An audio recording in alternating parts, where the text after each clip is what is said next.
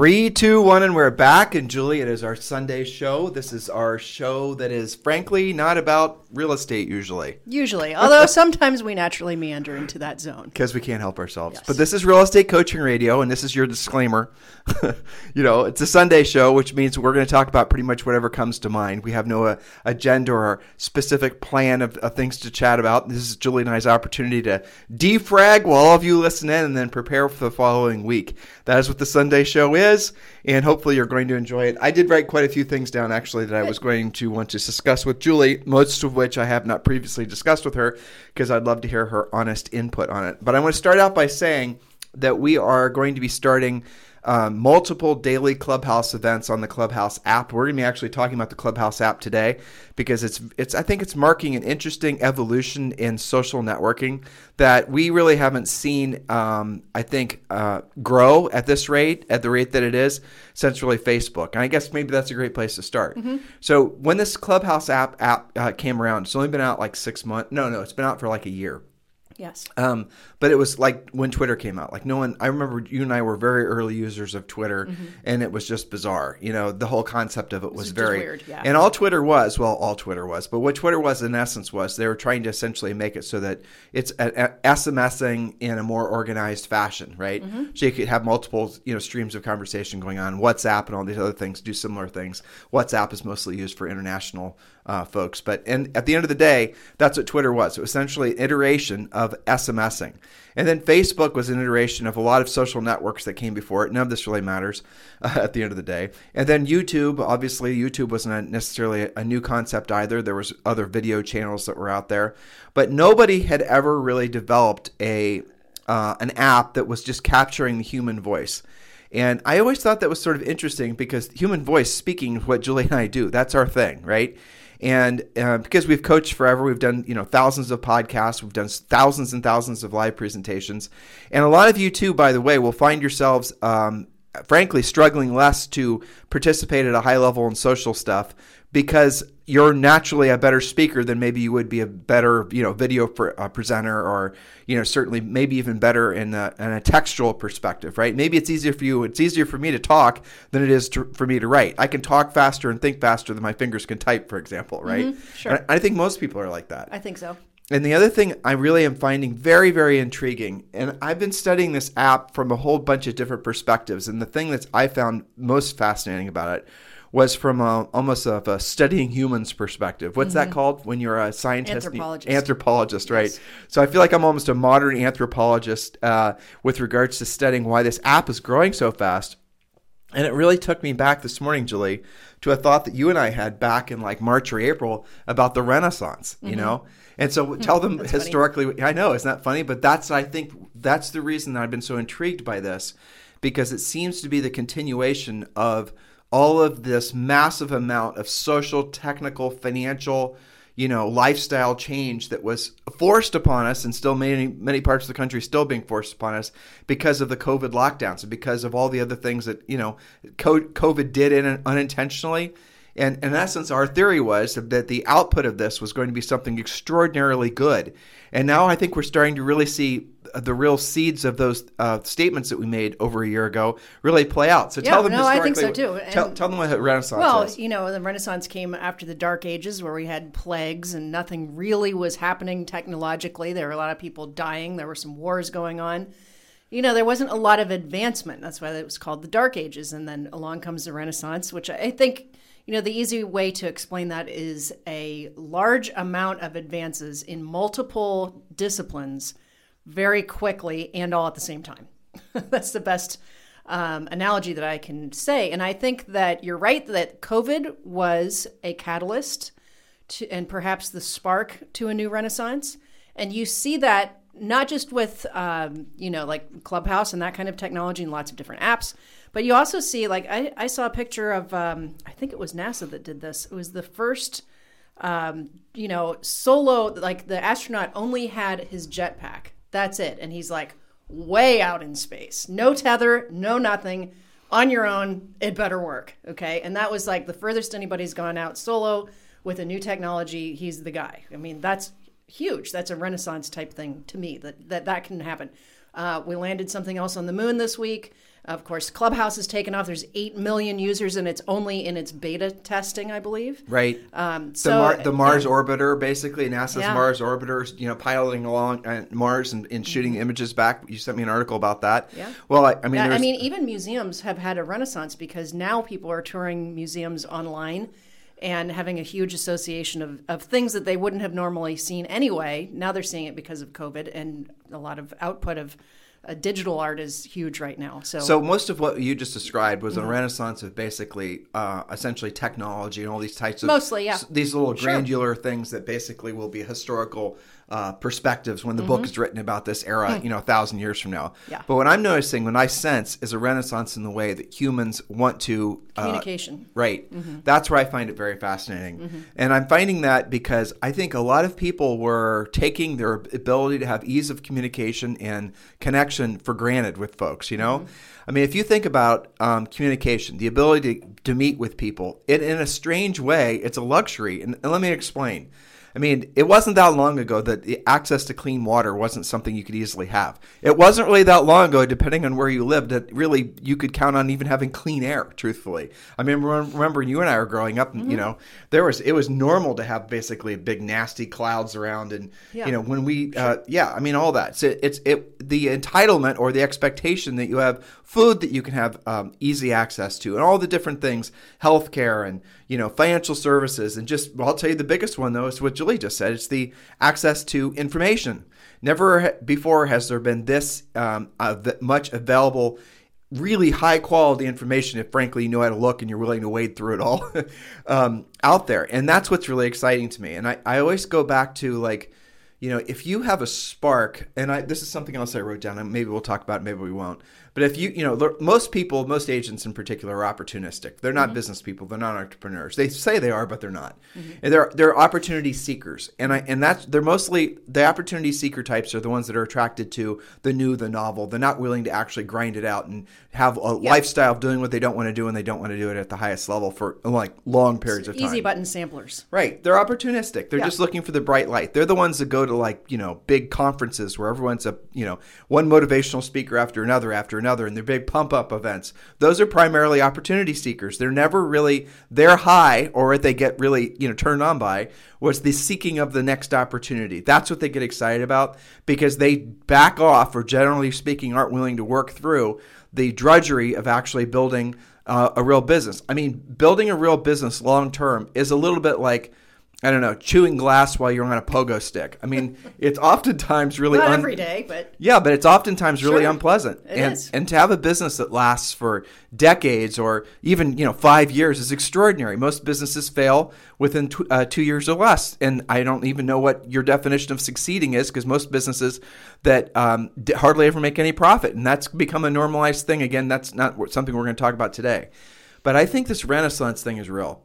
I do too. And I think going forward, uh, you're going to see, we're going to experience a renaissance. And I don't think it's just going to be a United States thing. And I'll tell you what I'm sensing. First of all, you know, we've mentioned this before in the podcast, but there was this whole um, frugality fatigue thing that settled in after the real estate crash back in 07, 08, 09. Like, you know, when that settled in and everyone was realizing that we don't know, you know, no one knows knew what was next for housing.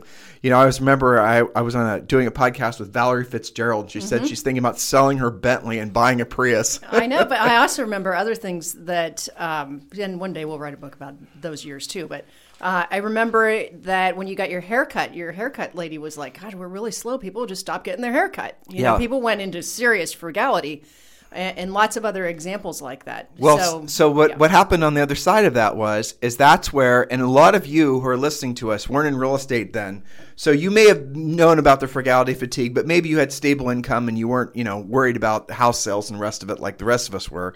But you know, so you're only maybe sort of emotionally resembling or maybe Yeah, well, some of them were in college and high school then, Ex- too. Exactly, that's Yeah. what I'm thinking about.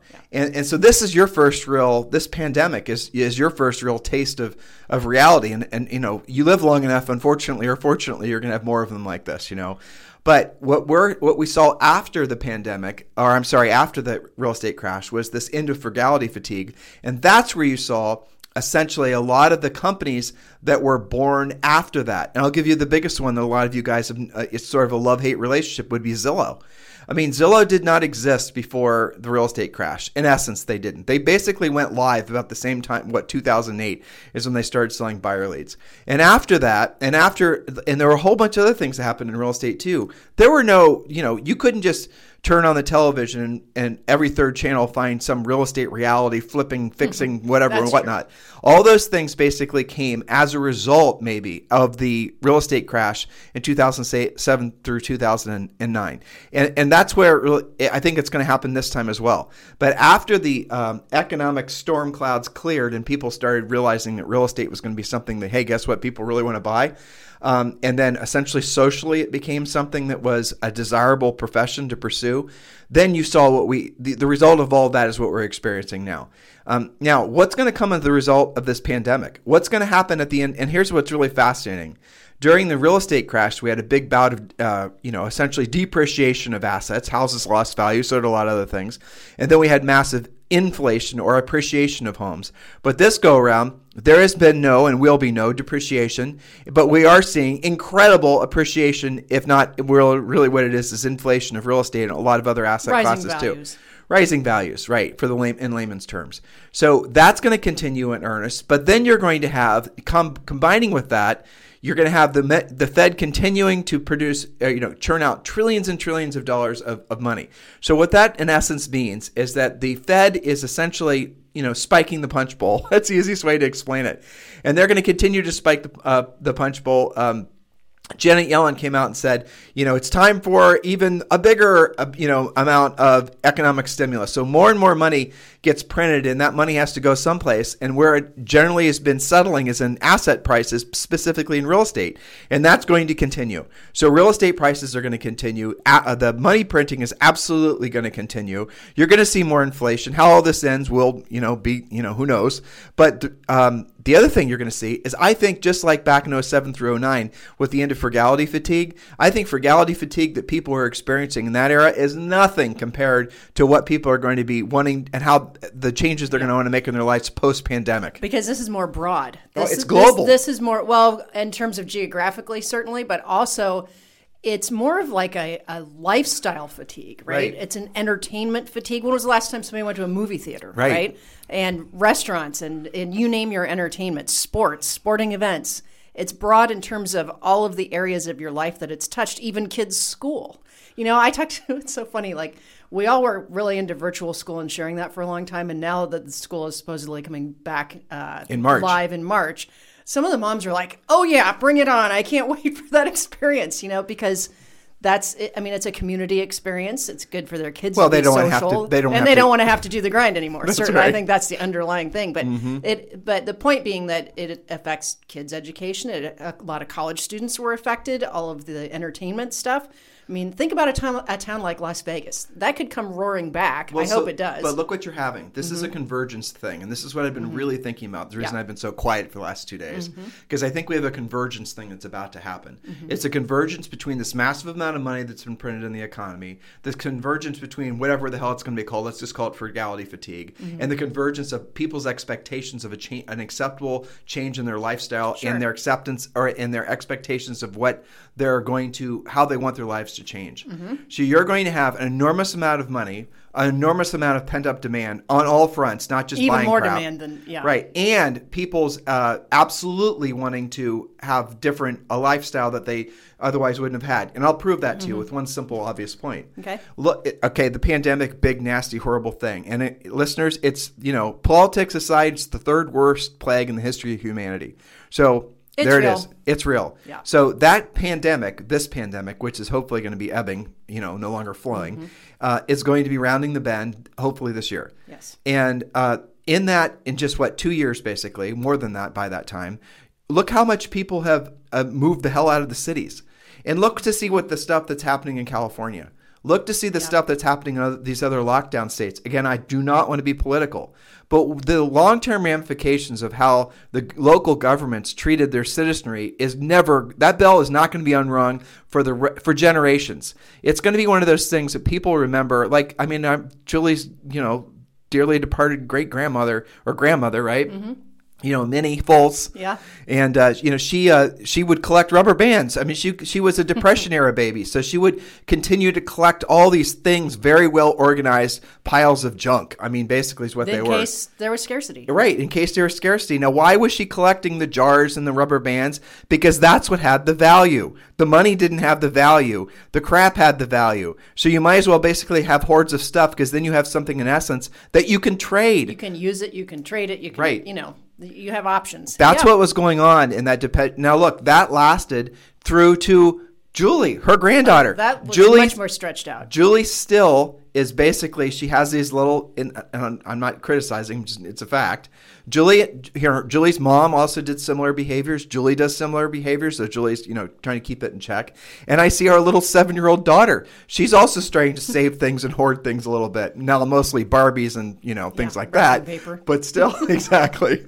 But still, at the end of the day, the point is, is like if you want to make this, you know, take this to a, I think, an inappropriate level, there may have been something changed in the genetic code of Minnie Foltz that got passed to uh, Janet Foltz, that got passed to, you know, Julie Guthrie, that got passed to Zoe Grace Harris, right? So there may have been something that got changed in the, what's the epi? Epigenetics. You're right. There may have something that's got changed in epi. epi say it again. Epigenetics. Thank you. That got basically Well, passed on through generations. Let's, let's not throw that term around. That's basically the uh, the truth. The studied truth is that through your behavior, your genes can be turned on or off. Right. Okay. So maybe that is a gene that was turned on, you know, by my grandma and then inherited by me that I would not have otherwise had had she not been through the depression. Yeah, and normally, I mean, obviously, we're probably taking this to an extreme. There probably is no gene for hoarding, but if there is one, Julie's got it. Probably. But yeah, but the you know, it is normally something that would be associated with you know health, Scarcity and- disease, and things like that. Yeah, like the long the, the long term genetic ramifications of having grandparents that were uh, malnourished or something that they've been able to prove does change the genome. Uh, but so moving forward, let's think about this. So if what we're saying is philosophically, you know, acceptable and maybe it's, you know, socially understandable what we're saying, then let's think about what does that world look like? And I think we're just now starting to see what that world looks like. And and now look, let's let's drill this back in to talk about specific things like technology. If now people are able to live where the hell they want in the country and not have to, and, and there's no expectation anymore that if you want to be in finance, you have to live in one of the finance hubs of the world, you know, London or New York or, you know, arguably some of the, you know, you guys get the gist of it. yeah. If, if there was if there's no longer an expectation that you have to if you're going to be in the tech world that you have to live in one of the tech centers uh, in the nation if now you can work remotely i just made a friend uh, i didn't tell you this Hmm. we were talking about um, what are those uh, those winnebago things you like Um, Airstreams. Airstreams. Yeah, yeah, Yeah. Mm-hmm. So I- made a friend with a guy that basically runs a tech company. He sold his house in San Francisco and he drives around the country now and, and he In basically podcasts and does all of his business That's cool. from his Airstream. But I just, and there's a picture of it. It's how I, you know, That's cool. but I got to thinking about that. Like, how different would that be? I'm not saying I find that appealing in the least because I don't, but I can see why people would. Well, I, we have lots of examples of um, coaching clients who, you know, their listing clients cashed out, got all their equity out, and didn't buy something. They bought an RV and they're driving the country until the you know prices settle down, inventory comes back. But maybe- whatever. but maybe but they- maybe they're not going to end up Right. Maybe they're going to like that lifestyle. And it look does at- give you freedom. And look at like for you know we talk about some of the like Murphy, North Carolina, where we bought that house, and we have all these other little markets around the country that people never really assumed would appreciate. They're just sort of laggards to the in their bedroom communities. I just read an article about that this morning. and vacation and third home markets. Well, that's so where people have been going historically to vacation is now where they're wanting to go to live, and the technology is Yeah. making it so that they can. But most importantly, it's almost it's totally and completely acceptable now, and, and that bell will not be unrung for people to be remote workers. Yeah, that's right. So uh, in this article was like the the top the new top 10 cities and there were places like Ogden, Utah and Raleigh, North Carolina. Austin was on there as like the biggest example of it. Uh, Nashville certainly, but you know, one of the, I've got a lot of coaching clients that are in those types of previously vacation only second, third home VRBO markets. So, for example, Murphy, North Carolina, but their main house was in Atlanta. So, a lot of our coaching clients are reporting that it's like the reverse sale. They're selling their urban house, they're moving to their vacation rental, which is now reducing the VRBO inventory because people are actually going to go live in what was previously just an investment house. So, it's kind of like reverse migration in a way. or however you want to define that. But I think that's an interesting trend, and I think you're right that that bell is not going to be unrung. Everybody thinks that it's a super hot seller's market everywhere. Well, I'll tell you from lots of coaching calls, that's not true. The more urban environments are having more inventory and more days on the market and a little bit harder to sell. That doesn't mean they're not selling; they're just taking a little bit longer. Right, and I mean, some people want to live in the cities, right? So different this, type of client. But the point being is that the expectation is is that Mr. Employer, if I'm going to work for you, I'm going to be able to live where I want to live, and that's going to be that. And that's the thing that's very fascinating. The acceptance of it being normal and now expected that your employer gives you a remote option. Maybe not every day of the week, but you know, maybe you've got to go to your go to town every uh, month or so but I think that's the expectation now, and that that's you're not weird anymore asking for that. Would you agree that you should never be you personally should mm-hmm. never be characterized as an early adopter? Would you say that's true? Depends on what it is, probably. Okay. I so, mean, I buy all the iPhone products pretty early, but yeah, but you weren't necessarily staying in line no. for the first iPhone back in yeah. But let me so let me ask you a question. Yeah. Why do you think, and I know you haven't really been spending any time on this, mm-hmm. but why do you think the Clubhouse app is now the fastest growing app, social app in the history of social apps? I think that there, I think it's related to uh, what we are talking about before with people being a little bit uh, pent up with um, communication. I think people have a craving for being connected, and we were all forced into isolation for quite a few months uh, differing degrees certainly, but I think that there's a craving for human interaction. I do. And I think it also, it, I, I find it interesting because I hear, I listen to some of the stuff you're listening to, um, is, is the craving for some, you know, to tickle your brain with something new. Because in Clubhouse, for example, it, you don't have to it's not like going to college where you're you know you're going to be in that class for that hour whether you like it or not right? In clubhouse you can go and sample some things and say well that sounds like an interesting speaker an interesting topic or an interesting room. And you go there and maybe it's not your cup of tea so you switch and now like this one you're really addicted to. I think it's that human craving for additional um, knowledge and creativity and relationships and and to maybe to an extent leadership on some of the rooms you know? i think so too. That's and- just my very first impressions. There, I would say the the, the uh, there's 29 apps now that are competing with Clubhouse, which mm-hmm. is extraordinary, and all the big players are going to come out with their own audio no, drop that in audio. Take long, right? Right. Well, I mean, but yeah. it is fascinating too. I was listening to actually uh, someone explaining the technology behind Clubhouse, mm-hmm. and the the base tech, the base software code for behind Clubhouse is mm-hmm. actually uh, Chinese software. Hmm. So it's actually the Clubhouse app is running essentially a um, you know state of China, basically. You know, government owned company. That's weird. Isn't that funny? So I'm sure there's conspiracy theories about that somewhere. But well, okay, so let's talk about yeah. that. And this this is kind of an interesting pivot. I didn't write just this down. speculating. Well, just speculating. But so everyone talks about um, artificial intelligence, mm-hmm. and the artificial intelligence is already alive and well and operating all the way around us. And the, what I think is where this uh, audio stuff is going is it's making the there's artificial intelligence based bots that people are designing to basically act like a human and listen in and record all the conversations on uh, Clubhouse. And there was a hack that happened yesterday mm-hmm. where, um, and they don't know what where it came from. In essence, mm-hmm. it's sort of like a big thing where they're trying to figure out somebody had gone on to, um, you know, create one of these bots. In essence, was going in and recording every conversation was having in Clubhouse, mm-hmm. and then was broadcasting it live on a on a sister website. And it was just obviously testing technology for some un, just undetermined purpose. Um, and so, in case in case you guys don't know this, one of the thing the reasons that Clubhouse is powerful is because it really is like attending a live event because the conversations it's against their terms of service to record the conversations. And now, unless what, you're AI, apparently unless you're AI. And so what's going on is that most people mm. like they're, they're, it's the ultimate fear of missing out, FOMO. So people will see there's a conversation going on with Elon Musk, or there was Joe Rogan was on there the other day. Supposedly Joe Rogan's going to have a live clubhouse event with Vladimir Vladimir Putin. Did I tell you about that? no. Yeah, of course Vladimir's going to have a, a, a translator. yeah. But I mean, so all these things wow. are happening on Clubhouse, but the conversations aren't supposed to be recorded. It's against their terms of service um, again to make make it so people are motivated to attend the conversation live. I think that's really interesting. Okay, so and I'll sorry to interrupt you about that, but I I've thought it kind of feels like you know when we were kids and like your brother could be having a phone call and you could pick up the other phone and listen yeah. in you know like and you had like that live feeling but why aren't they recording them Why aren't they? I out- think I think what you said it makes people show up would be one reason. Um, and and remember, you know, you missed a show, you missed a show. Like that fear of missing out, maybe. I don't know. What's your opinion on that? Um, I think that first of all, there'll be other apps that come out. Remember, there's 29 of them.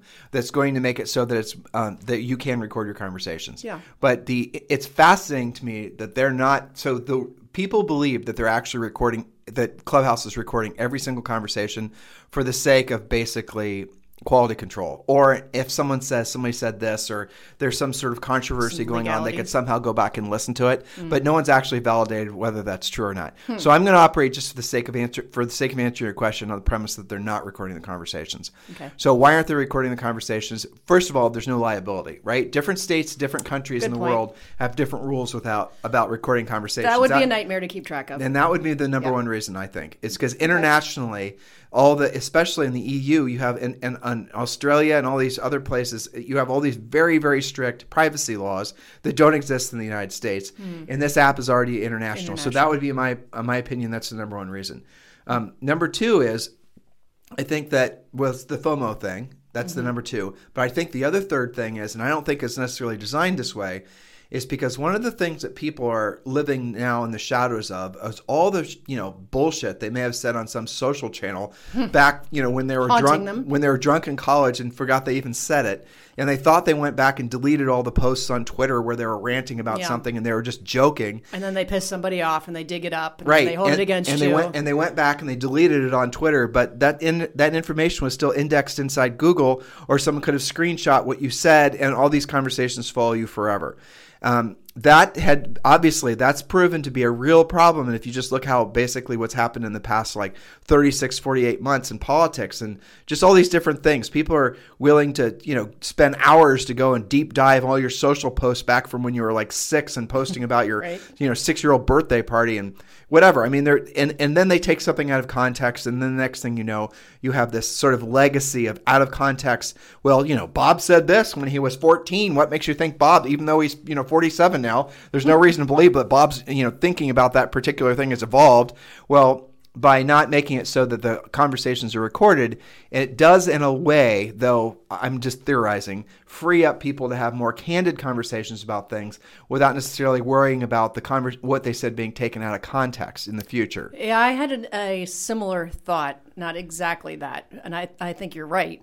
Um, that maybe the conversations, probably not all of them, but I, I was thinking, are the conversations more, um, not concise, but more more accurate, more eloquent for people who know their topic, whatever it is in the room, because it's of the moment, right? You only have that one shot to get your message across. And because I, I think some of the other social media platforms you get away with too much. Like You can people go back and people edit can it. post stupid crap all You the can time. you can go back and edit it. yeah, it. but because there's no immediate feedback, right.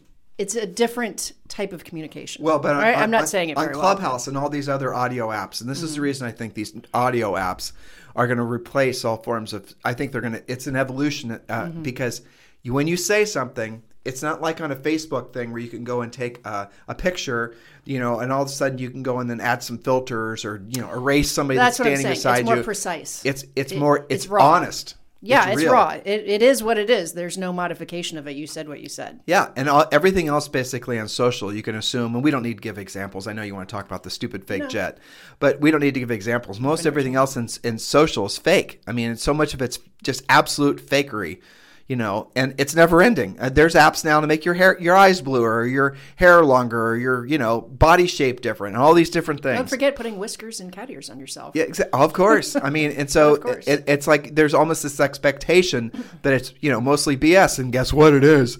But then when Mm-hmm. you look at to see what when you're listening to someone talk, and you're listening to see how they you know communicate, how they um, articulate, and they're having to do so without the opportunity to go back and delete, delete, delete what they just said, and you know check their grammar and Grammarly's not following them around, you know, editing at every turn of the road. It's real, honest to God conversation, like the types of conversations that you could normally only have um, in life, you know, in person to person. Now, you don't have obviously the ability to look at somebody, but if you have a choice, most people are going to say they're more visual and how they read people, and I think that's true because through visual you can pick up a lot of. Um, little micro expressions and things like that. Your intuition's gonna be picking up on things constantly to differing levels, right? But and so you don't have that with, um, you know, you obviously don't have that with audio only. And then you're going to argue, well, Tim, that's what YouTube's for. But the problem is, is that's all faked too. I mean, a lot of that is people going back and doing a lot of edits.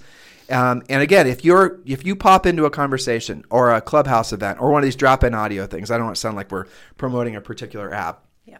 But you know, and you're listening to someone try to express themselves about a topic that they're not normally uh, very, you know, articulate about. It is fascinating to watch them work through it. And some of them absolutely have nothing to say. And I think that's kind of interesting. So if you have somebody that you basically have held up on a pedestal uh, for being maybe an intellectual, smart, you know, forward thinking, whatever, because you've heard them talk about whatever their topic was, and then all of a sudden they're being faced to talk about something that's not in their necessarily in their wheelhouse and they stumble, you realize what that person has just been doing is essentially a stage performance. And so every time you've tuned into them, they've talked about maybe one of their 10 or 11 different drilled down topics and after that they have absolutely no color they're, they're not mm-hmm. they're not what you thought they were i think that's fascinating I do too. I was thinking when you were talking about that, how I I do. I guess I really do appreciate and like when people are the same uh, you know, more broadly and out in real life as what you think they are. Like actors, like when I met Daniel Craig, I was like totally impressed that he was,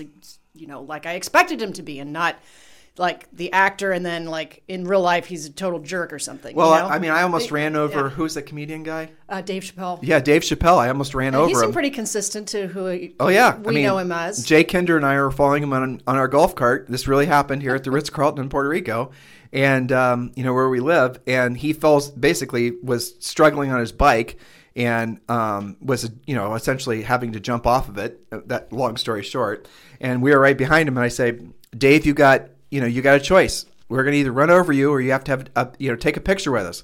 And he turned around as he was rebalancing himself on his bike and he said, run over me. I'm on vacation. I mean, that was awesome. And so that's clearly somebody that's, you know, genuinely funny all the time. Yeah. But I, I mean, don't you appreciate that though? And I think that, you know, when you're having to do something live, I mean, I sometimes we're like this on, on the Sunday show. Yeah.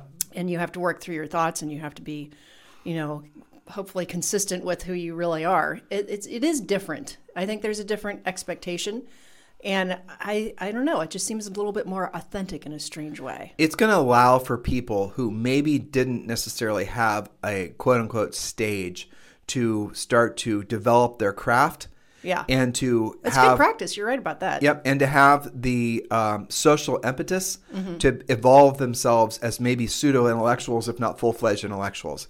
So mm-hmm. it's going to give people, like, I mean, I'm thinking of people like um, Jordan Peterson, frankly. Sure. I mean, he was just some sort of, you know, he was definitely an interesting philosopher or a, uh, I'm sorry, psych, scholarly, psych, type. scholarly type.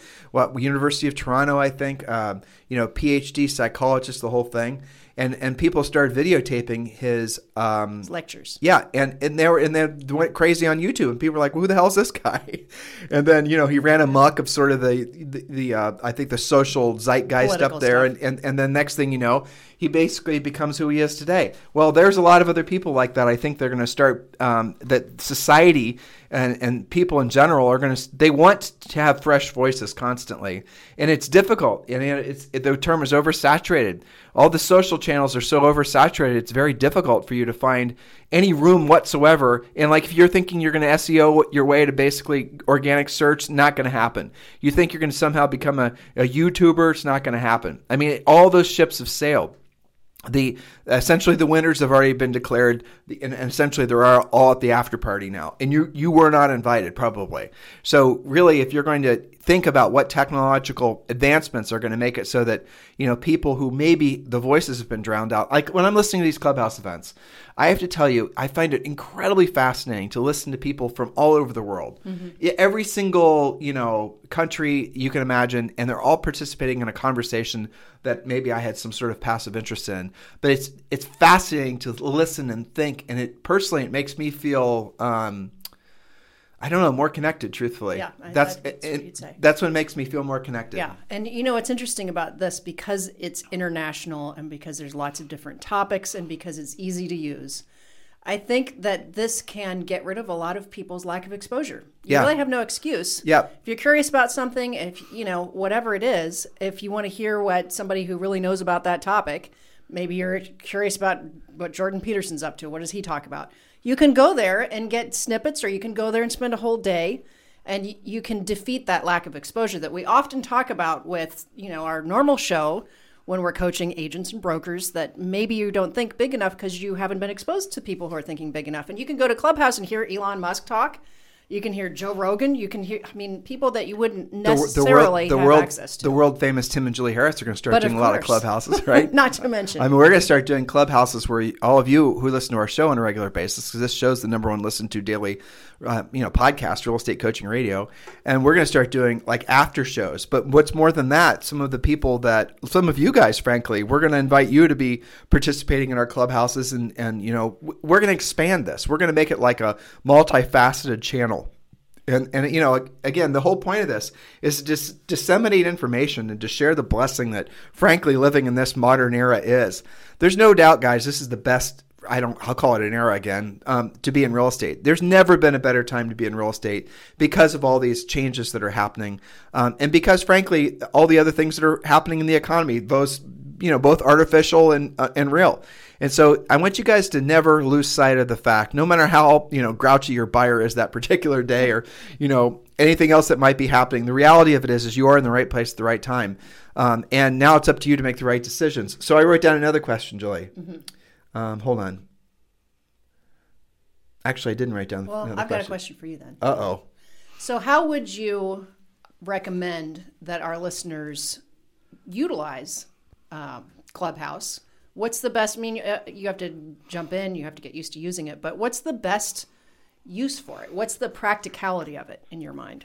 Or Well- has that yet to be determined? That that's the answer, really, and it's still evolving. I mean, the, the app itself is still trying to figure out what the hell the app's going to be. I read an article about that too. Is that uh, the question was, uh, what what's the best use or what's the best way for an advertiser to take care to take advantage of Clubhouse? And the the person writing the article uh, said something like, "That's yet to be determined, and there might not be an answer to that." and wouldn't that be interesting? Well, so from our perspective, our you know we're you know business owners, and what I'm thinking about is how can we be closer to our international community of podcast mm-hmm. listeners and coaching clients. Makes And, sense. and I'm not thinking about direct monetization of it. It's not like we're going to sell product off of it, right? It's not like we're going to try to sell overtly sell people in our coaching program. We mm-hmm. don't do that on this podcast. People, hey, you know, they realize that we're, you know, we're worthy of listening to, and hey, maybe their coaching program Hopefully. phenomenal and they join. Yeah, but what I'm mm-hmm. what I'm going to suggest is going to happen is the cream will rise to the top very quickly, and I see that's interesting in this podcast or in the uh, clubhouse community. Um, is it's almost like the market forces that normally would take someone could in I don't want to sound like a critical ass, but there are a lot of people that sell uh, crap to realtors that's yeah. absolute bogus garbage. Sure. And the marketplace doesn't sort it out very fast because Mm-hmm. the churn in the real estate industry is so quick that agents come and agents go. Mm-hmm. And, you know, basically, long story short, is that there's these all these companies that are just, you know, they're here to basically fleece you guys. yeah, they don't care whether it works or doesn't Right. work or what your long they know you success is. they know you guys are opportunistic. Most of you aren't going to take the time to really build long time long term sustainable businesses. So you have all these you know pseudo people that are you know media experts, social media things, marketing things, and that's all the people. Those are the people that have the stickiest webs that you guys fall prey to. Um, and I think on a clubhouse type thing, those people are, are vetted instantaneously. That's what I've seen happen. Seems to Right. be the filters are pretty tight. Right. So let's let's turn Well, the ship. But let's second. define that. Okay. So so that they're they're clear. When you're in the Clubhouse app and you're on these, and I haven't screwed around with any of the other apps yet, but you can bounce into a room sort of anonymously, and you can listen to what people are talking, and then you and, and then you can sort of like bounce into another room, and then all of a sudden you're able to compare instantaneously. So very quickly, the you're able to learn who is worth talking to or listening to and who isn't. It's almost like back when you were in college or high school even, and there were the oh, frankly even elementary school. Do you know in retrospect who the good teachers were, and who the bad teachers were? The good professors and the bad professors. They're the ones that are just calling it in versus the ones that really had their hearts in it. It really had the knowledge base. You know, the Jordan Peterson types. And I don't think I I, I think that this technology is going to root out the fakers, and they're not going to be able to hide anymore right. like they've been able to. Okay, so related to that, let's think about it from an agent or a broker's standpoint. Because what I've been thinking of is, I mean, and I'm interested in your opinion if you think this is worthy of them doing, but what if you're somebody like uh, Anna Lee in Austin, who is experiencing a big influx of California clients coming into Austin. What if she were to have a clubhouse room Oh, that I think it's a great idea. where she was talking about like living in Austin, relocating to Austin, luxury market in Austin? What are, maybe just talk about the different neighborhood options. It Do doesn't- but what do you the- think about that? Again, uh, uh, damn, Julie, we should definitely have gotten Clubhouse to give us some money for today's show. That's right. But um, like, so I set up a Clubhouse for tomorrow morning at um, 9 a.m. Mm-hmm. and 9 a.m. Atlantic time, which is you know four hours you know difference with Pacific. So uh, the the event's going to be essentially, I think it's called Masterclass. Uh, my um, see, mindset, motivation, and money. That's what the name of it That's is. good. Yeah. And then what it, when you're setting this up, you then go and you can invite, I think it's like 15 different um, moderators to join with you. Mm-hmm. So I went and I invited a bunch of people that are part of our coaching company or part of Libertas or Mm-hmm. EXP family, you know, and I invited them to participate in this event tomorrow. The point being is it's not just going to be you and I doing what we're doing now. It's going to be a participatory thing. Mm-hmm. Yeah. And that's culturally a difference on a difference on Clubhouse Mm-hmm. to a point that people that show up in Clubhouse that think they're going to give one-way lectures are the ones that go down in flames the fastest because the Mm. So aud- the collaborativeness Right. of it is important. which is fascinating. So you asked me basically, Mm-hmm. you're asking me what they can culturally expect. Uh-huh. So culturally, if you think you're just going to go up there and spat off your dogma, you're not going to because that's not the expected behavior in that in those types of environments. And it's fascinating for me to watch some of these, um, you know, people that are only used to basically doing stage presentation types, Mm. having to interact with their audience and listening to them struggle because they cannot have conversations. That's very interesting. It is interesting. So, like, you'll ask somebody who is supposedly a resident expert on something on a particular topic. It's like talking to a politician. They're very slippery. It's like wet soap. They can't they answer use all these phrases that don't mean anything right too. I've because they can't thing. they can't answer the question. Yeah. because it's outside of their normal scope of conversation. So they're they're stage performers. They're Mm-hmm. fakers. I mean, I'll, I I can't get this out of my head, so I'm just going to say it. so this Zillow thing that happened, you know, with them buying showing time and all these other things. Sure. I remember there was another there was a guy that we had on our podcast i don't remember his name even if i did i probably wouldn't mention it but he was uh, a, a broker nice guy i, I don't dislike him at all um, he's with exp realty as, as are we Okay. and uh, anyway so he he ended up working he was a broker in arizona he, we had him on our podcast really liked him oh jay thompson Okay, and then he ended up working for EX or for uh, Zillow. Okay, and again, I thought I his- know who you're talking about. Right. Yep. And so the job Jay took on at Zillow was like, I think probably the hardest job that any human could have signed up for. So his job was essentially uh, like an every single day, it was like a suicide mission. He was supposed to go out into the social networks, and he did this. And he was supposed to basically stamp down on the uh, mistruths that were that he perceived were being out there about Zillow. I'm not sure what his real job was or his title was, but that's where he spent a lot of his time. So he would be, you know, essentially um, not just answering, but he would be confronting misinformation about Zillow. like quality control kind of job. in essence and he did he was like you you know it's the old remember the old days where glenn beck was on fox news and he had his 13000 dry erase boards Yeah. and there was the joke that i'll have lived a good life if i just never end up on one Right. of his uh, Yeah. dry erase boards you know what i mean Yep. because he was the, the conspiracy theorist of all Yep. right somehow you'd be rooted into something that happened Yep. back in the medieval era and then somehow it's like holy crap how did you come up with that that happened. but in any event, you didn't want to end up the crosshairs of Mr. Thompson, that's for sure. Um, but one of the things, one of the things that he was carried, that was told to carry into battle as working with Zillow, was Zillow would never get into the real estate brokerage business, and people were like, no one believed it. And then, and to his, you know, I'm not. Uh, he was telling the audience and telling agents what the what Zillow was saying, and at the time, the then CEO uh, Spencer Rascoff, another really brilliant man, was essentially saying the same thing. We're not going to become realtors. We're not going to become brokers. We're not going to be competitors. Um, and then let's fast forward to today. Spencer leaves the company. His um, his lieutenants leave the company, and then the founder, basically of Zillow, uh, comes back into um, you know essentially operations of the company. And the first thing they in essence do are moving towards becoming a brokerage. So there's all these years of Jay filleting himself saying that Zillow is not going to become a brokerage. And at the time, he was doing the yeoman's work for the job he was getting paid to do. So do not misunderstand what I'm saying. But look to see what Zillow always was. Zillow always was the, um, you know, what was the that sort of the, the Greek thing about them sneaking into the big statue of the, The horse, Trojan horse? the Trojan horse, Yeah. right? Yeah. And that's what Zillow has always been, and that's what Zillow is going to be with Showing Time. And I'll get I'll give you guys an example. And of course, Zillow is saying, "Oh, this is just you know you're being paranoid, you're crazy." But this is what some of the agents have been saying, and honestly, I think they're right. So with Showing Time, as you guys know, the app works so that essentially Showing Time makes it so that co-ops can directly set up showings on your listings. And then what happens if a co-op set uh, a request to set up that showing is in you know there's you know technological mumbo jumbo and witchcraft, witchcraft that happens in the back end that communicates with the seller, says yes, no, maybe so, right? In essence, that's how it works.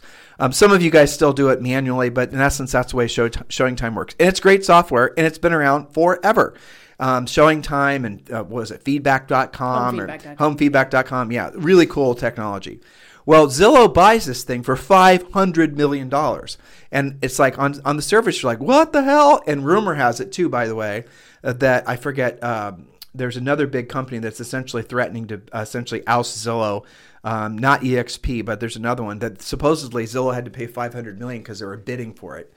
I don't remember. I could I could look it up real Yeah. quick and remember the name of it. But why is it that these companies wanted to basically have this technology? What it is about? Because there's competitors for showing time out there. There's plenty of companies out there that do um, essentially the same service. But why showing time? Because showing time had taken the time because they had they were a legacy company had taken the time to essentially establish direct connections with MLSs and essentially um, you know brokers in small towns where there was no MLSs, and so they're actually able to make it so that they had in essence nationwide coverage for that type of service and that and showing time had become institutionalized in so many big brokerages and you know any size brokerages uh, platform it was just essentially an operational thing normalized you know and so why is it that the, Zillow wanted this technology platform? They could have bought something else that was less, that was existing, that provided the same service, started their own. Well, the fear is, and if you guys, I think this fear is absolutely uh, an appropriate fear, is that the showing time widgets are still going to be in place. And when those showing requests happen, those showing requests will essentially be going to Zillow agents. And then Zillow agents basically will be then the buyer agents on those transactions. In other words, showing time itself and you know the requests for showings from consumers and whatnot are going to essentially uh, be rerouted to essentially a, a, a Zillow entity that's going to monetize it. It's a like an information gateway. It basically, and and uh, and if for Are you and- saying like directly to the potential buyer? Who's yeah, I mean, probably also a listing. So let's say there's ten brokerages in you know mm-hmm. Columbus, Ohio, mm-hmm. and let's say then that all of them use Showing Time, or nine out of ten of them using Showing Time, mm-hmm. and let's say a consumer wants to see a, a listing that we have. Now, right now, they'll go to Showing Time, they'll set up the list, they'll set up the showing, they'll basically then go see the house with their you know the realtor Yeah. does all this, or the consumer does this, right? And so what? And then when the consumer sets up the showing, this its showing request is supposed to go to the listing agent or the listing agent staff, their team, and whatnot. Well, what's to prevent? What's to keep that uh, funneling of that information uh, going in the same? No. What's to make it so that like okay, well, guess what? Now the new rule is if uh, somebody goes to showing time and they request a showing, a consumer requests a showing in your listing, if you don't get back with them within you know 60 minutes, we're then going to basically give that lead that. to one of our Zillow agents. yeah. And what's one of the hardest things to get anyway? Phone numbers. Right. So there you go. Yeah, and emails and the whole Mm-hmm. thing. And most people are textual based. So you guys who are fearful of uh, Zillow acquiring more of these big companies that are again legacy brands that are institutionalized into the process, and you have all of these people that are saying, "Oh no, you got nothing to worry about. Yeah. What are you worried about?" Well, it's because we have, you know, we're old enough to remember that when Zillow was promising not to become a brokerage. We're old enough to remember when Zillow was basically promising not to do a bunch of other stuff, you know, and um, we're old enough to know that, frankly, they're competitors. And, and you know, Gary Keller comes out and says, like, you know, he says the absolute truth. The Zillow is a competitor. Zillow is cannot be trusted. The only way to starve Zillow and to ba- you have to see them as a competitor and stop buying leads. But the problem is, and Zillow knows this, that there are there's a whole generation of realtors right now and brokerages and teams that are all mm-hmm. predicated on buying leads and they can't break free of this addiction because they never learned how to be proactively generators. Too scary. You guys are all dependent now. I've had a lot of calls like that. Of where, course. Where it's mostly agents, not so much brokers, where the agent will be like, all right, I've been following your podcast for like two years. Yeah, Finally usually. breaking up with Zillow. What do I do? I'm so nervous. you know, because they they spent the time, you know, talking to lots of impressions and leads and looking for that one or two percent that's really good and instead of being able to go out and hunt on their own. Well, look at Zillow did yeah. for. And again, here's the funny part: is you would think that by listening to Julie and I regularly on our show that we're Zillow bashers. We're not. They are a superior business entity. They're a superior business organism that is out to consume all of us. And they're not going away. And I they're mean, not going you, away. You can't but, hide out. But look what they did. Like all these agents, and all of them spent so much time. Got to get my Zillow reviews up, and they brag about their Zillow reviews. Like you could be working for ABC uh, Real Estate and you would have advertised on all of your media, social media, business cards, even on your, you know, obviously uh, if you had a storefront on your storefront, you have so many Zillow reviews. And you would ask your, you know, your past customers for Zillow reviews, the whole thing. And Zillow was just waiting back and, you know, waiting in the tall grass, watching all of you guys, you know, kill yourselves for these Zillow reviews. And then what they do? Well, we're in the real estate business, and so all of a sudden, what just disappears? In a lot of markets, your home sale data uh, disappeared. Yep. So you spent all this time trying to basically, you know, curate this long database of Zillow reviews, and you were using that as the pointy end of your spear when you were marketing for potential listings and buyers. And just in a single click of a button, Zillow makes it so that you all of a sudden start appearing like you're in essence not selling anything on their website. Well, what you're saying, you built your castle on somebody else's land, and that's the essence. And what now you, you're paying the price. Right, and that is if that goes back to the heart. They're calling in their land lease. That's right. That goes back to the heart of how Julie and I think philosophically different about business in general. And and listen to what uh, Julie just said.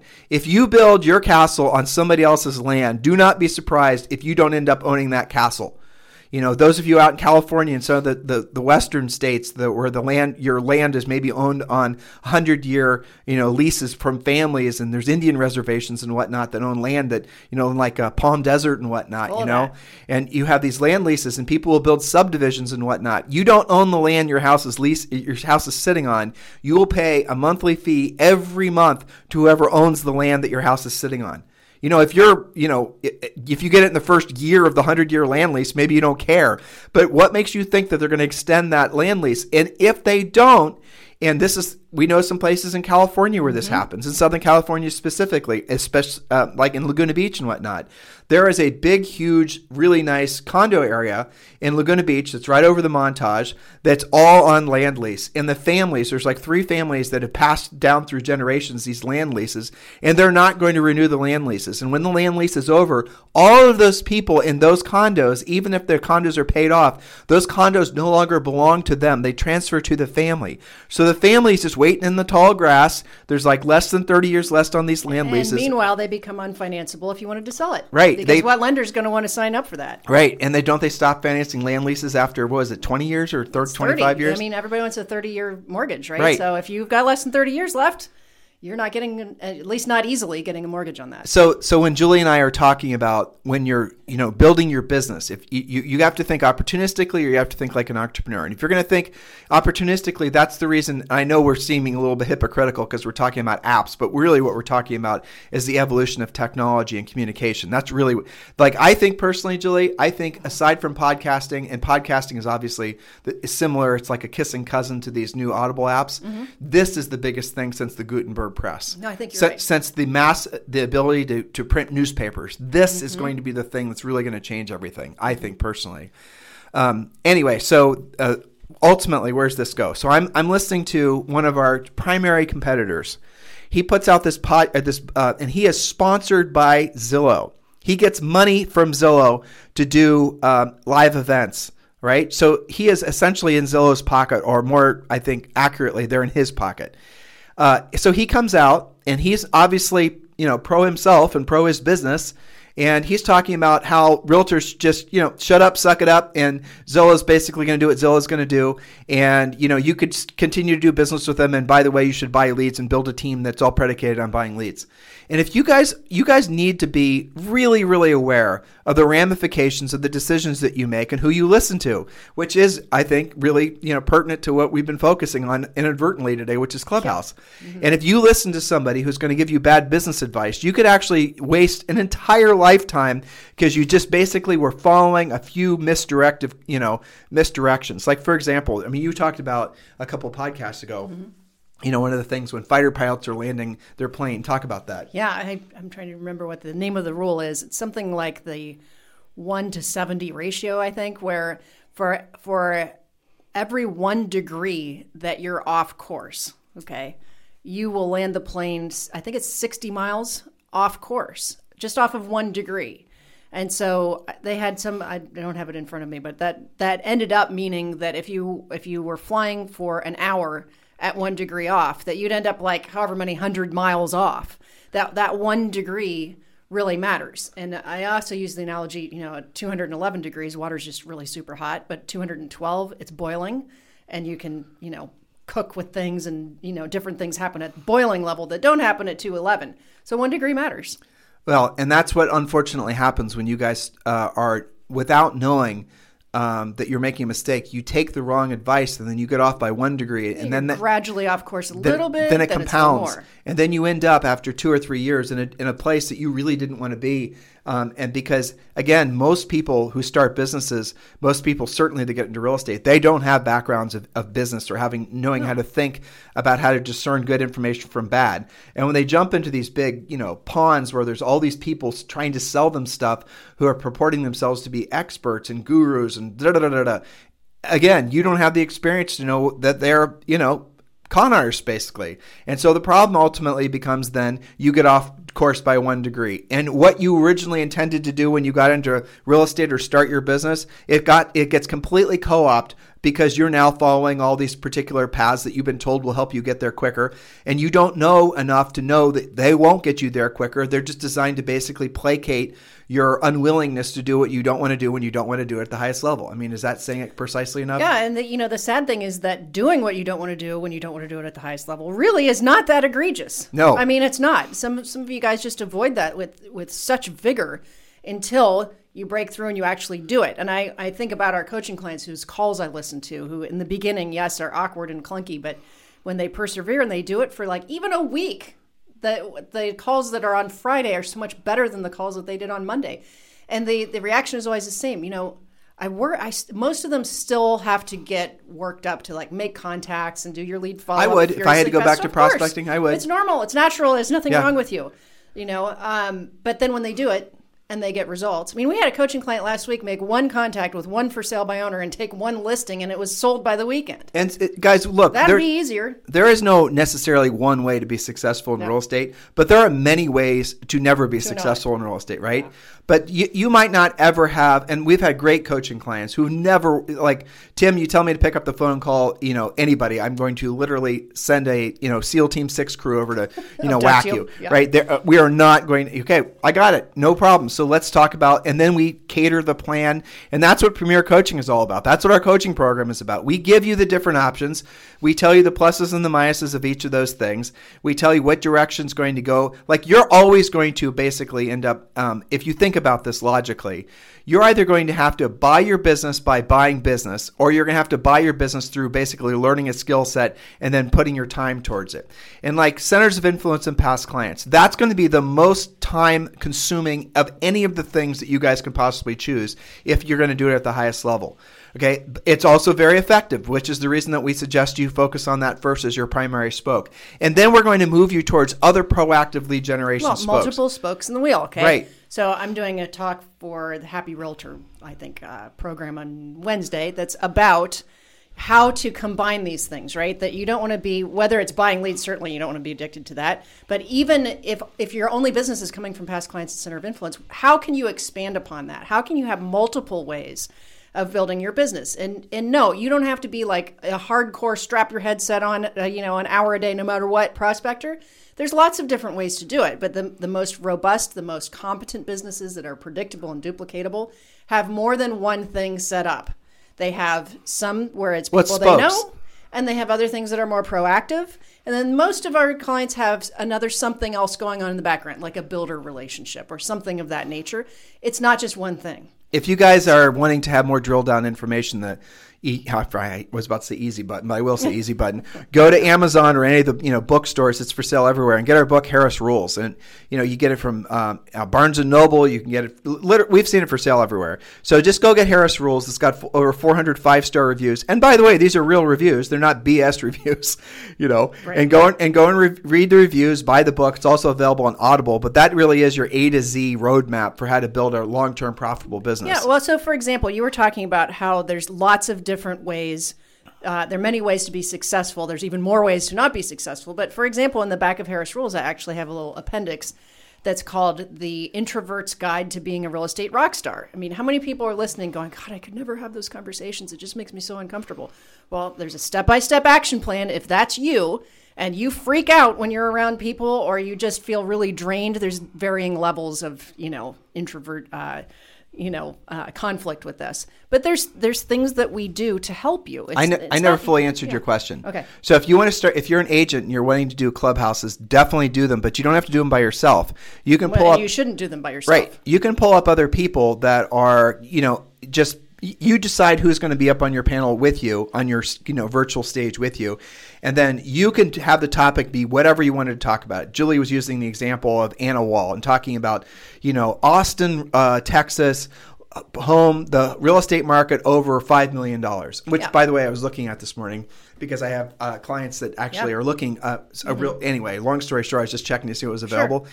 and there's a lot Mm-hmm. And so she should be maybe doing a Clubhouse mm-hmm. where she's talking about the other things that are, are for sale. And maybe what she's going to do is she's going to pull in some other high end agents from other markets sure. that are feeder markets to Austin. That's a great idea. So if she's doing an Austin based podcast and she pulls in agents from who are also selling similarly expensive homes in California, wherever the feeder markets mm-hmm. are in Austin, uh, maybe, you know, Elon Musk is moving all this stuff there. Sure. Uh, you know, all these other huge companies are getting mm-hmm. out of California and moving to Austin then that would be an awesome way to build a great network for referrals, but also you're feeding directly into prospective real estate clients. Yes, and I think is, people would listen to that. Definitely, I think people would. I would. It would be interesting. Yeah, and you know they're they're having uh, some development of like people who have recently moved and and you know showing them cool stuff about Austin and just building that community. I wouldn't necessarily personally. I wouldn't waste a lot of time just trying to sound like I was a localized travel. No, they're trying or, to build their center of influence, right? And, you know that sort of thing. But I like your idea of the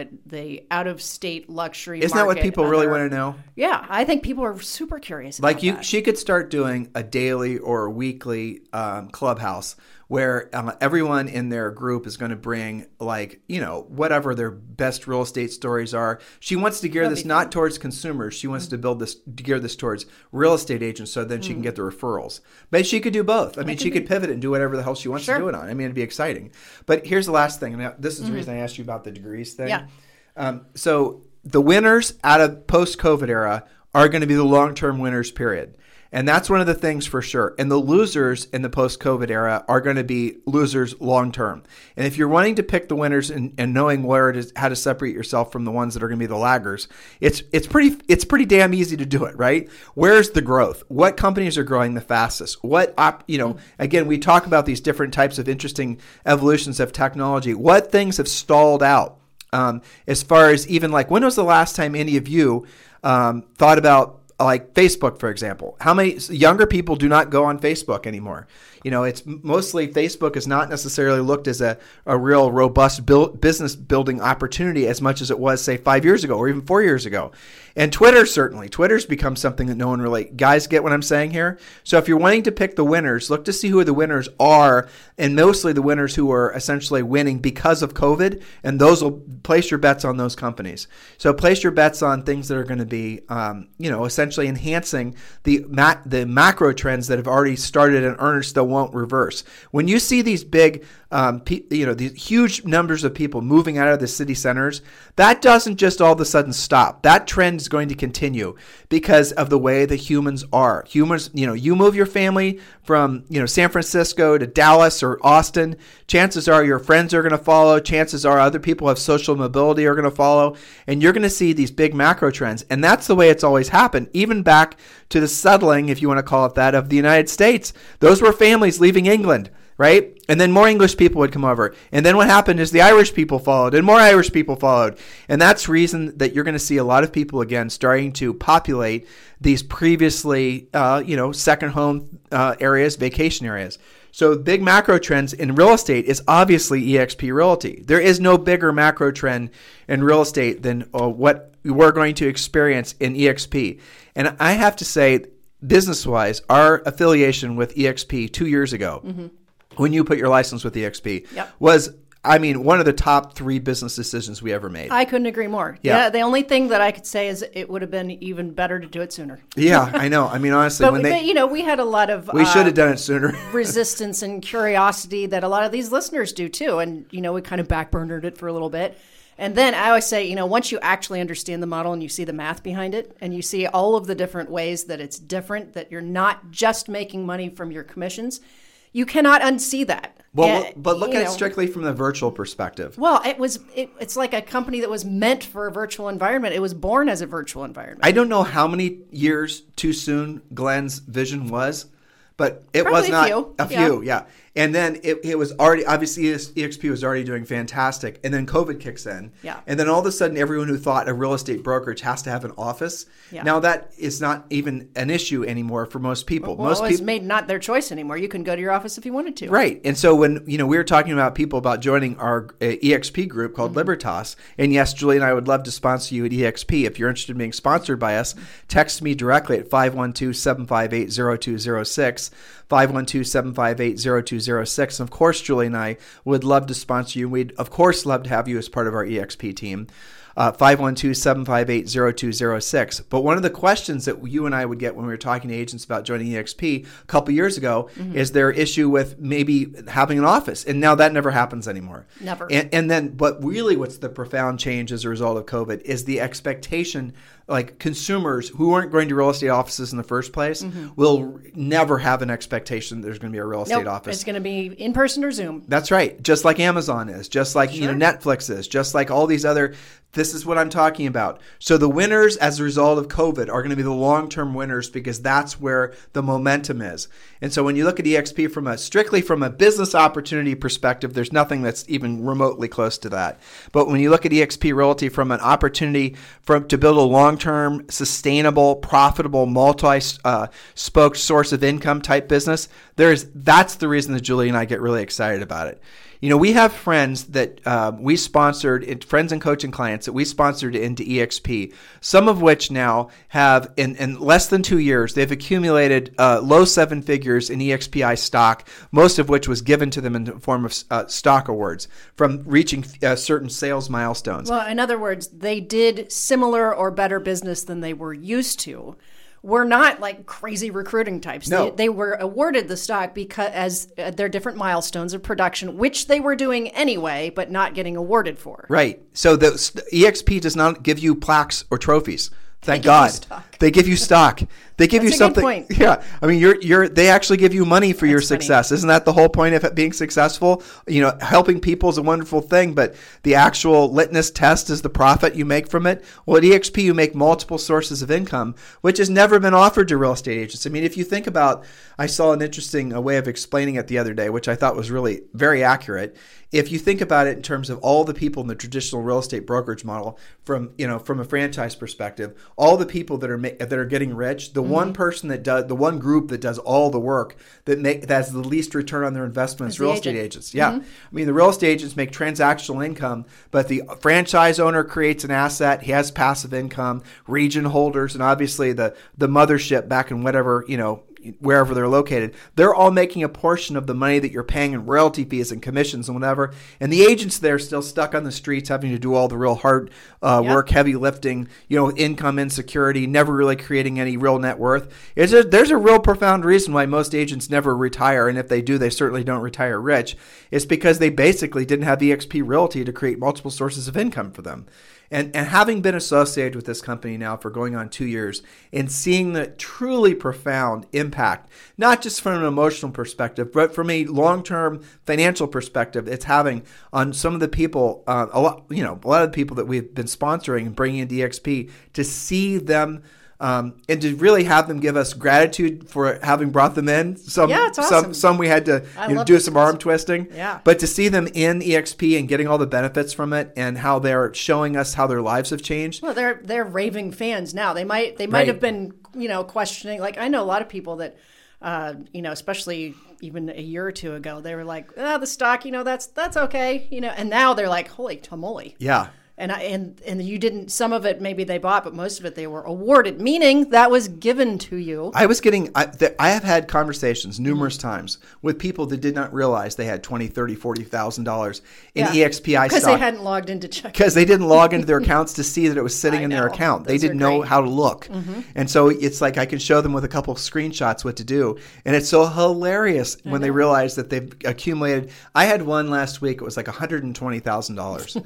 and they didn't even know it. I know it's like It's what a unbelievable. gift. What an amazing I thing. know. You know, I almost want to tell them, you know, don't look until Thanksgiving, and then you're going to be really grateful on that day. Yeah, well, and So- then I, then it's like you know we're certainly not stock picking advice No. advisors or financial experts, but then of course most agents' first mind goes uh, thought goes good, I get to buy my boat. No, no, no. EXPI is going to be one of these once in a lifetime opportunities, and the way for you to get the money out of the opportunity and make the most of the opportunity is to be there as it continues to ascend, and that is what's happening. You know, I I give you all. I don't want to bore you guys talking about you know share prices of EXPI, but I do want you to be very clear that you need to take a seriously hard look at this because this is one of those things that in the future you're going to be so grateful you you will have done. I mean, hopefully you feel that way about your real estate license. You know, hopefully you feel that way about having listened to today's podcast. Hopefully. right? That has benefited you in some way. Well, EXP is going to benefit you more ways than just educationally. It's also going to basically basically guys if you essentially do what's required at exp you sell houses you do what you're supposed to do you can accumulate more money quicker. And i'm not going to say all of you but i am going to say a majority of you um, than you ever would have been able to do on your own. And that's what's really amazing. I mean I, I i say this and as i was you guys heard me stammering there is because i was just reminding myself that you know julie and i for 20 years you know we've been married for 30 years this year but for 20 years our goal when we got married was to accumulate enough uh, paid off rental properties that someday we'd live off the cash flow. And we did it by the time i was 41 and julie was 40 but you know that was 11 years or 10 years ago. But here's the pisser of it. If we had to do it all over again we wouldn't have bought a single rental property. No probably way. not. Yeah Well, maybe if they were really good deals, but no, no, generally not. can i tell my funny property management story Sure, all right so uh, which is also why I do some of that. we get a um, we have properties in Texas, and as you guys know, Texas is under this great freeze. And there's a couple of the tenants that have communicated with me, and I'm just you know I'm friendly to them. I, I mean, right? Who cares? And uh, one in particular is leasing this really cool little ranch that Julie and I still own back in um, Austin, and um, really really nice guy, really sweet family, the whole thing. So there were you know Austin was without power, and they were giving me updates on what was going on. House has a fireplace, so they were able to stay there. the The wellhead froze, and now they have water again. The whole thing. It's really been a freaky time in Austin, but they have. Um, you know, he he was worried about blown pipes because obviously that could happen. Yep. And so he found this leak on the uh, ceiling of the bathroom, and he said, "I'm going to go up and check it out, and I'm going to see what the story is." And so he did, and he didn't find any evidence of any leaking, and and so and it's like he's still sending me all these pictures of this sort of like yellow orange circular stain, and I'm thinking to myself, okay, so Like there's Saturday morning over your coffee. and like last night, and Yeah. it's like constantly I'm getting this little. And then he, he finally asked me what to do about it, and I say, well, nothing, because obviously there's no leak. And you know, and why don't you wait for Austin to return to normal temperatures and see if maybe there is something Could that condensation Who you're right? Could condensation? Who knows? Let's just see what happens. And then he was asking me, like he obviously wanted me to, you know, have somebody come out and look at it and spend money on it. And I said, oh no, you know what? It probably is. It's probably a stain from the murder that happened in the house back in the '70s. You know, okay. Now the house was built in the Crickets. 80s. The house was built in the 80s, and so I didn't get a message back from him because he thought I was serious, I guess. And then you can tell he went and talked to his wife, and they were panicking about it, and you know maybe they got a black light out to see if it reflected. I don't even know what, right? So Julie's looking at me, waving her head. terrible. And so and so Oh she and then then he texts me back and he goes, "Hold on, the house was built in the 70s. There could have been couldn't have been a, a murder here."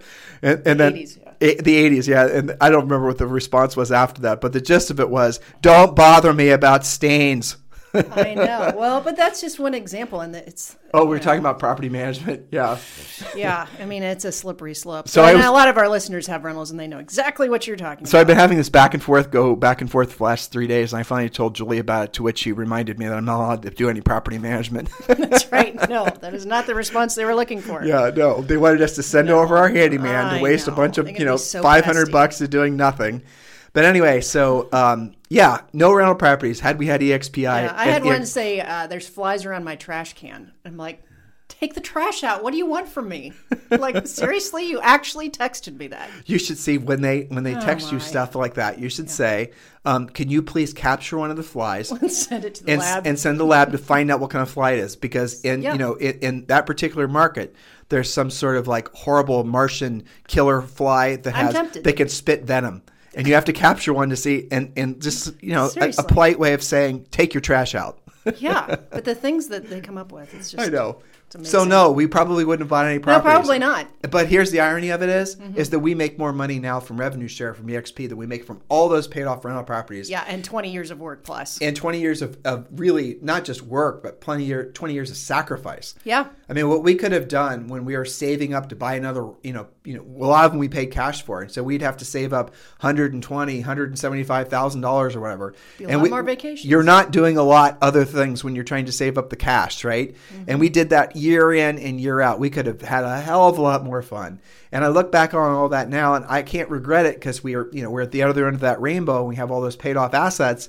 But those damn things, I tell you right now, if we had to do all over again, EXP, Realty, and given the various revenue share opportunities and stock building opportunities, look, you can build revenue share and whatnot, and then maybe from the revenue share, you don't want to spend it. You want to sell real estate and keep your income coming in from transactions. But you can take the revenue share, and then you could start buying dividend paying stocks. You can create multiple streams of income just from the passive income that you get from EXP. There's and look, guys, at the end of the day, these are opportunities that are not available to mere civilians like all of us um, until EXP Realty, especially in the real estate realms. Yeah, well, the really cool thing is that none of this takes that long to build. So No. I, I get really excited about like our younger agents who have a huge career in front of them 20, 30 years, however long you want to be.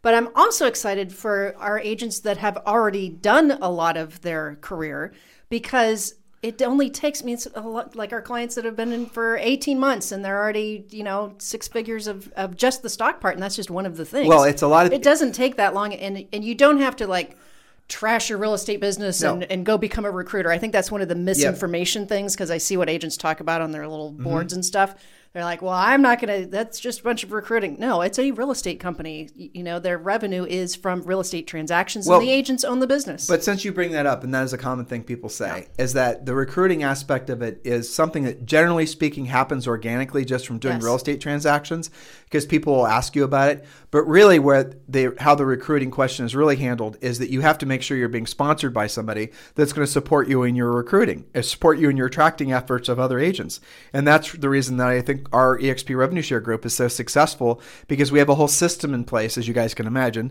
that's uh, designed to reinforce your sponsoring, aka Support recruiting you. efforts. Well, that's that- that's what our group is called. It's called Yeah. Libertas, which is Latin for freedom. So listen, I, I went around the bend. Yep, me too. Um, so for those of you who are uh, living through the def- thawing of the United States right now after this horrible winter blast, we sympathize with you. Um, you know, and uh, yeah, we're our hearts are with you. It's it's going to be, if anything, here's a positive spin on all of it.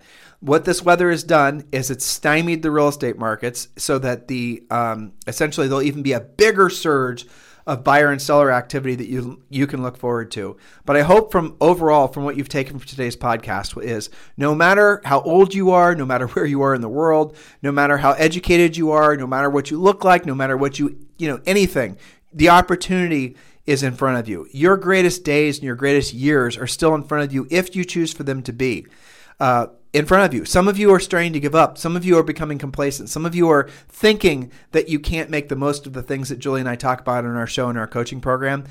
You need to move away from that and realize that real estate, you've already done, whether you know it or not, real estate, in our opinion, is one of the most blessed, amazing, um, you know businesses you could possibly be in especially in the era that we are slowly but you know as we you know leave the end of this pandemic as we're slowly meandering into there's going to be a resurgence in the economy and people's mindsets about life. There's going to be so many huge demographic surges. There's going to be all kinds of amazing massively un- historically unprecedented uh, financial opportunities that are still in front of you if you decide to make the most of them. The most practical tactical smartest thing you could be doing is absolutely if you have a real estate license is joining eXp Realty. And please do consider have, having Julie and I sponsor you. Text me directly at 512 758 0206. Um, and guys, you are in the right place at the right time. If you've ever wondered what that feeling felt like, if maybe you've never felt like that before or have always been curious, and maybe you've even maybe been a little bit envious of people who you figured had their you know their golden eagle flyover who were be, were given an opportunity that maybe you were jealous of. Well this is your opportunity now because of the fact that you have a real estate license. And hopefully you're going to use our voices and you're going to use your own heart and intuition to realize that your best days are ahead of you if you choose for them to be. That's it. So get to work. Think about what we talked about today and don't wait This podcast is a part of the C Suite Radio Network. For more top business podcasts, visit c-suiteradio.com.